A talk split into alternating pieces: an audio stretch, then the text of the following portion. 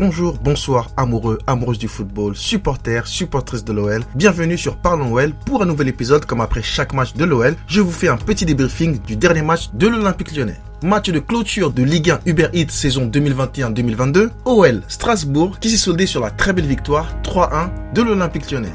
Juste avant de revenir sur ce match, je vais vous parler de la fin du mercato de l'OL et notamment du transfert du défenseur allemand Jérôme Boateng, signature qui a depuis fait couler beaucoup, mais vraiment beaucoup d'encre. Je vais très brièvement revenir dessus et vous donner mon avis sur ce transfert et toute la polémique hein, qu'il y a autour de Boateng. Même si mon but c'est de rester focalisé sur le football, je pense que c'est quand même nécessaire de réagir sur ce genre de sujet, non pas parce que mon avis est important, loin de là, mais je tiens juste à, à m'exprimer un petit peu sur le sujet et donc je vais le faire durant cet épisode. Si ce n'est pas encore le cas, n'oubliez pas de suivre la station Parlons OL pour ne manquer aucun nouvel épisode. Surtout, surtout que cette semaine et la semaine prochaine, j'ai des nouveaux épisodes avec des supporters adverses, hein, nos concurrents au podium cette saison. Donc j'ai fait des interviews super intéressants avec ces supporters. Donc je vous invite à aller écouter. Petite intro en musique et on y va. Parlons football sur Parlons OL.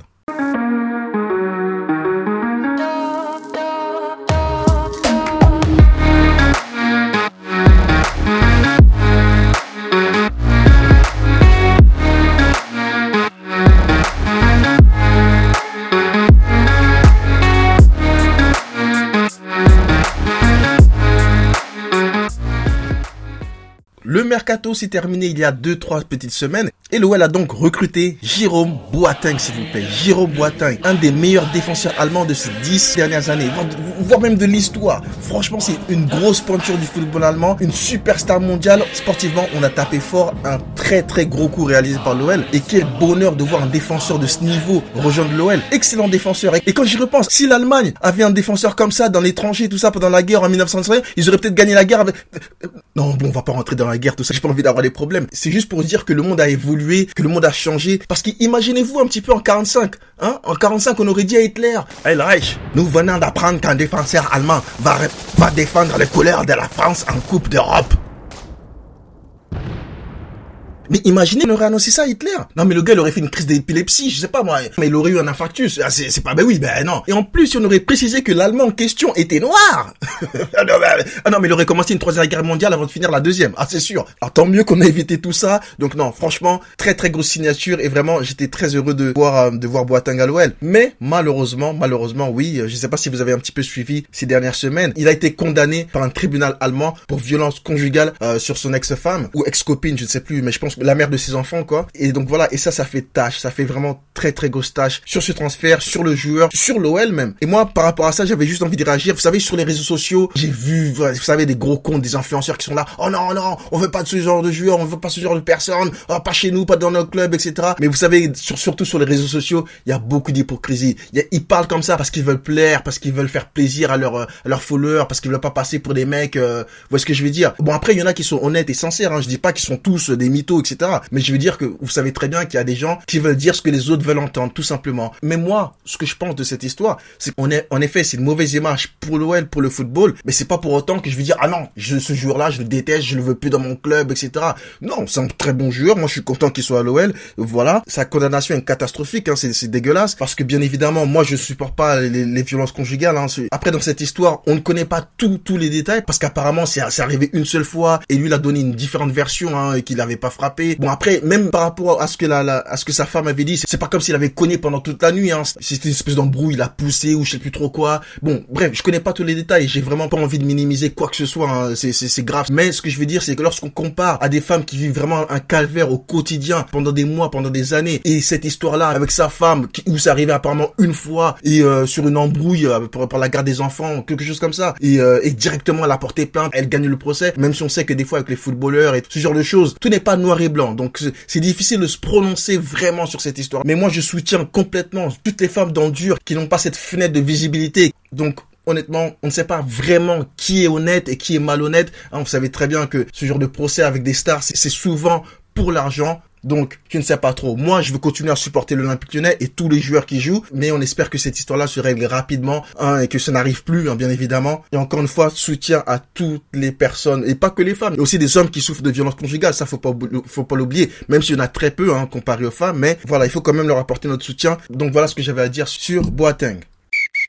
Allez, on va passer au débriefing du match du jour, donc OL Strasbourg. On avait pour la composition de l'OL Anthony Lopez dans les cages, Malo Gusto arrière droit, Deneyer Diomandé en défense centrale et Emerson arrière gauche. Au milieu, on avait Guimarães et Mendes. Et devant, Shakiri, Awar, Tokekambi et Dembélé. Sachant qu'on a évolué en 4-2-3-1. L'OL va ouvrir le score très rapidement dans ce match, hein, septième minute de jeu. Magnifique, longue ouverture de Guimarães vers Dembélé, qui s'emmène le ballon d'un contrôle de la poitrine et qui enchaîne avec une frappe somptueuse en demi-volée du pied gauche qui va se loger dans la lucarne opposée. Cels, le gardien strasbourgeois, ne pouvait absolument rien faire. C'était un but d'anthologie et mesdames et messieurs, je pèse mes mots. 1-0 pour l'OL. Première mi-temps que j'ai trouvé un petit peu soporifique, hein, je ne sais pas pour vous si vous l'avez regardé, j'ai trouvé qu'il ne s'est pas passé grand chose, il n'y a pas eu de grosses occasions vraiment en première mi-temps, c'était donc une mi-temps très très moyenne. Je ne sais pas pour vous, hein, pour les personnes qui ont regardé le match, mais Thiago Mendes il était où? Il était où? Toute la première mi-temps on l'a pas vu. Je crois qu'il a touché 3-4 ballons maximum, et je n'exagère pas, je l'ai pas vu. Le, mec c'était Casper il foutait rien. J'ai l'impression qu'il se cachait derrière les joueurs strasbourgeois. Euh, c'est pas comme si nos joueurs ne voulaient pas lui passer le ballon. Mais il était invisible. On ne voyait pas. Il demandait pas. Il proposait rien. J'étais choqué. Je au bout de 30 minutes, je me suis dit, mais Mendes, il joue ou pas, au fait? mais, incroyable. C'était étonnant. Franchement, le, gars, il était allé il marchait. C'était une âme errante comme ça sur son terrain, dans le stade, je sais pas. Il aurait pu aller aux toilettes, hein, chier pendant 10 minutes, personne l'aurait remarqué. Hein. Franchement, euh... bref, la première mi-temps, donc comme je vous l'ai dit, était euh, très moyenne. Elle s'est terminée sur le score de 1-0. Deuxième mi-temps.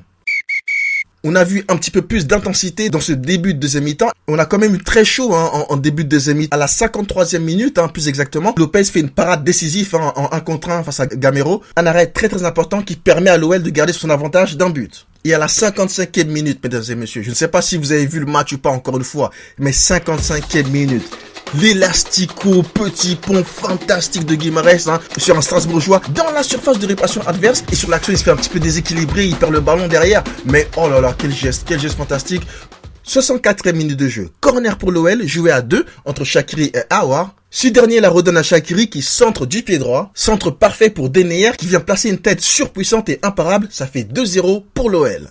L'OL va continuer à se procurer des occasions dans une deuxième mi-temps quasiment à sens unique. Hein. On, va vraiment contrôler le match en montrant une, grande aisance technique. Hein. Tactiquement, on était très bien en place. On a vraiment, j'ai trouvé que l'OL avait fait une mi-temps taille patron. D'ailleurs, en fin de match, on va jeter le troisième but, un troisième but par l'intermédiaire de Paqueta sur une très belle passe décisive d'Awar.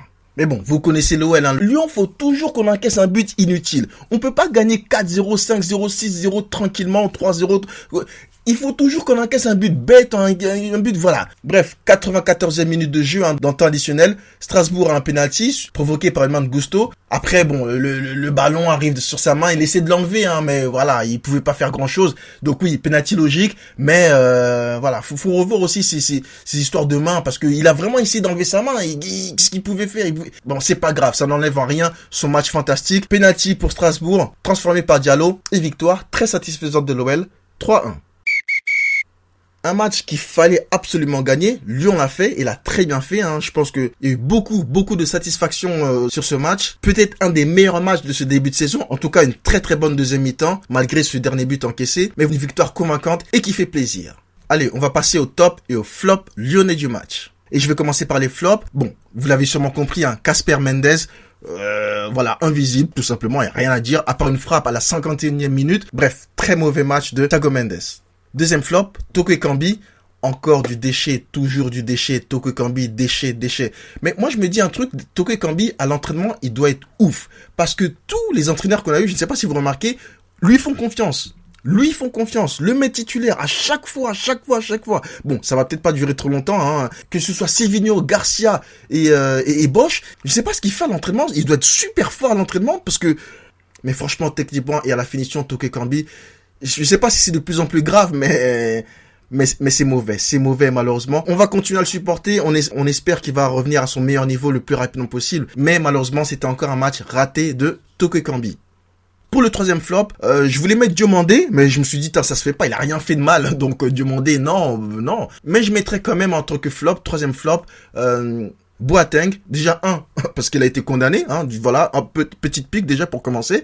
Et sinon, euh, non, non, il a fait un match, on l'a senti un petit peu lent. Je l'ai senti un petit peu lourd, en retard sur deux trois interventions. Bon, après, il est pas encore à 100%, on sait tous. Hein. arrivé, il était sans club pendant un petit moment, donc franchement, c'est c'est normal qu'il soit pas encore à son niveau. Voilà pour les flops.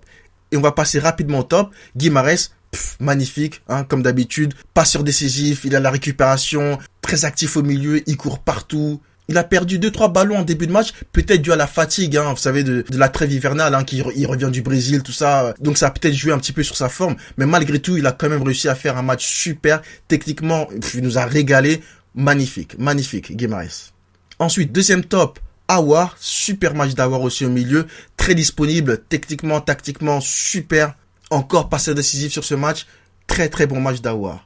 Troisième top, Gusto, malgré le penalty concédé, il a fait un super match. Franchement, euh, très très encourageant pour la suite. Il a été, il a été très offensif. Il a été solide défensivement avec deux trois bons retours. Très très bon match de Gusto. Et c'est pas le penalty qui va tâcher sa très très belle performance. Après, j'aurais aussi pu mettre dans les tops Emerson qui a fait un super match, franchement très très solide aussi. Emerson, techniquement aussi incroyable, franchement très très bon match d'Emerson et aussi Dembélé qui a fait aussi un match solide et qui a marqué bien évidemment ce but exceptionnel que je vous invite à voir et à revoir si vous ne l'avez pas vu.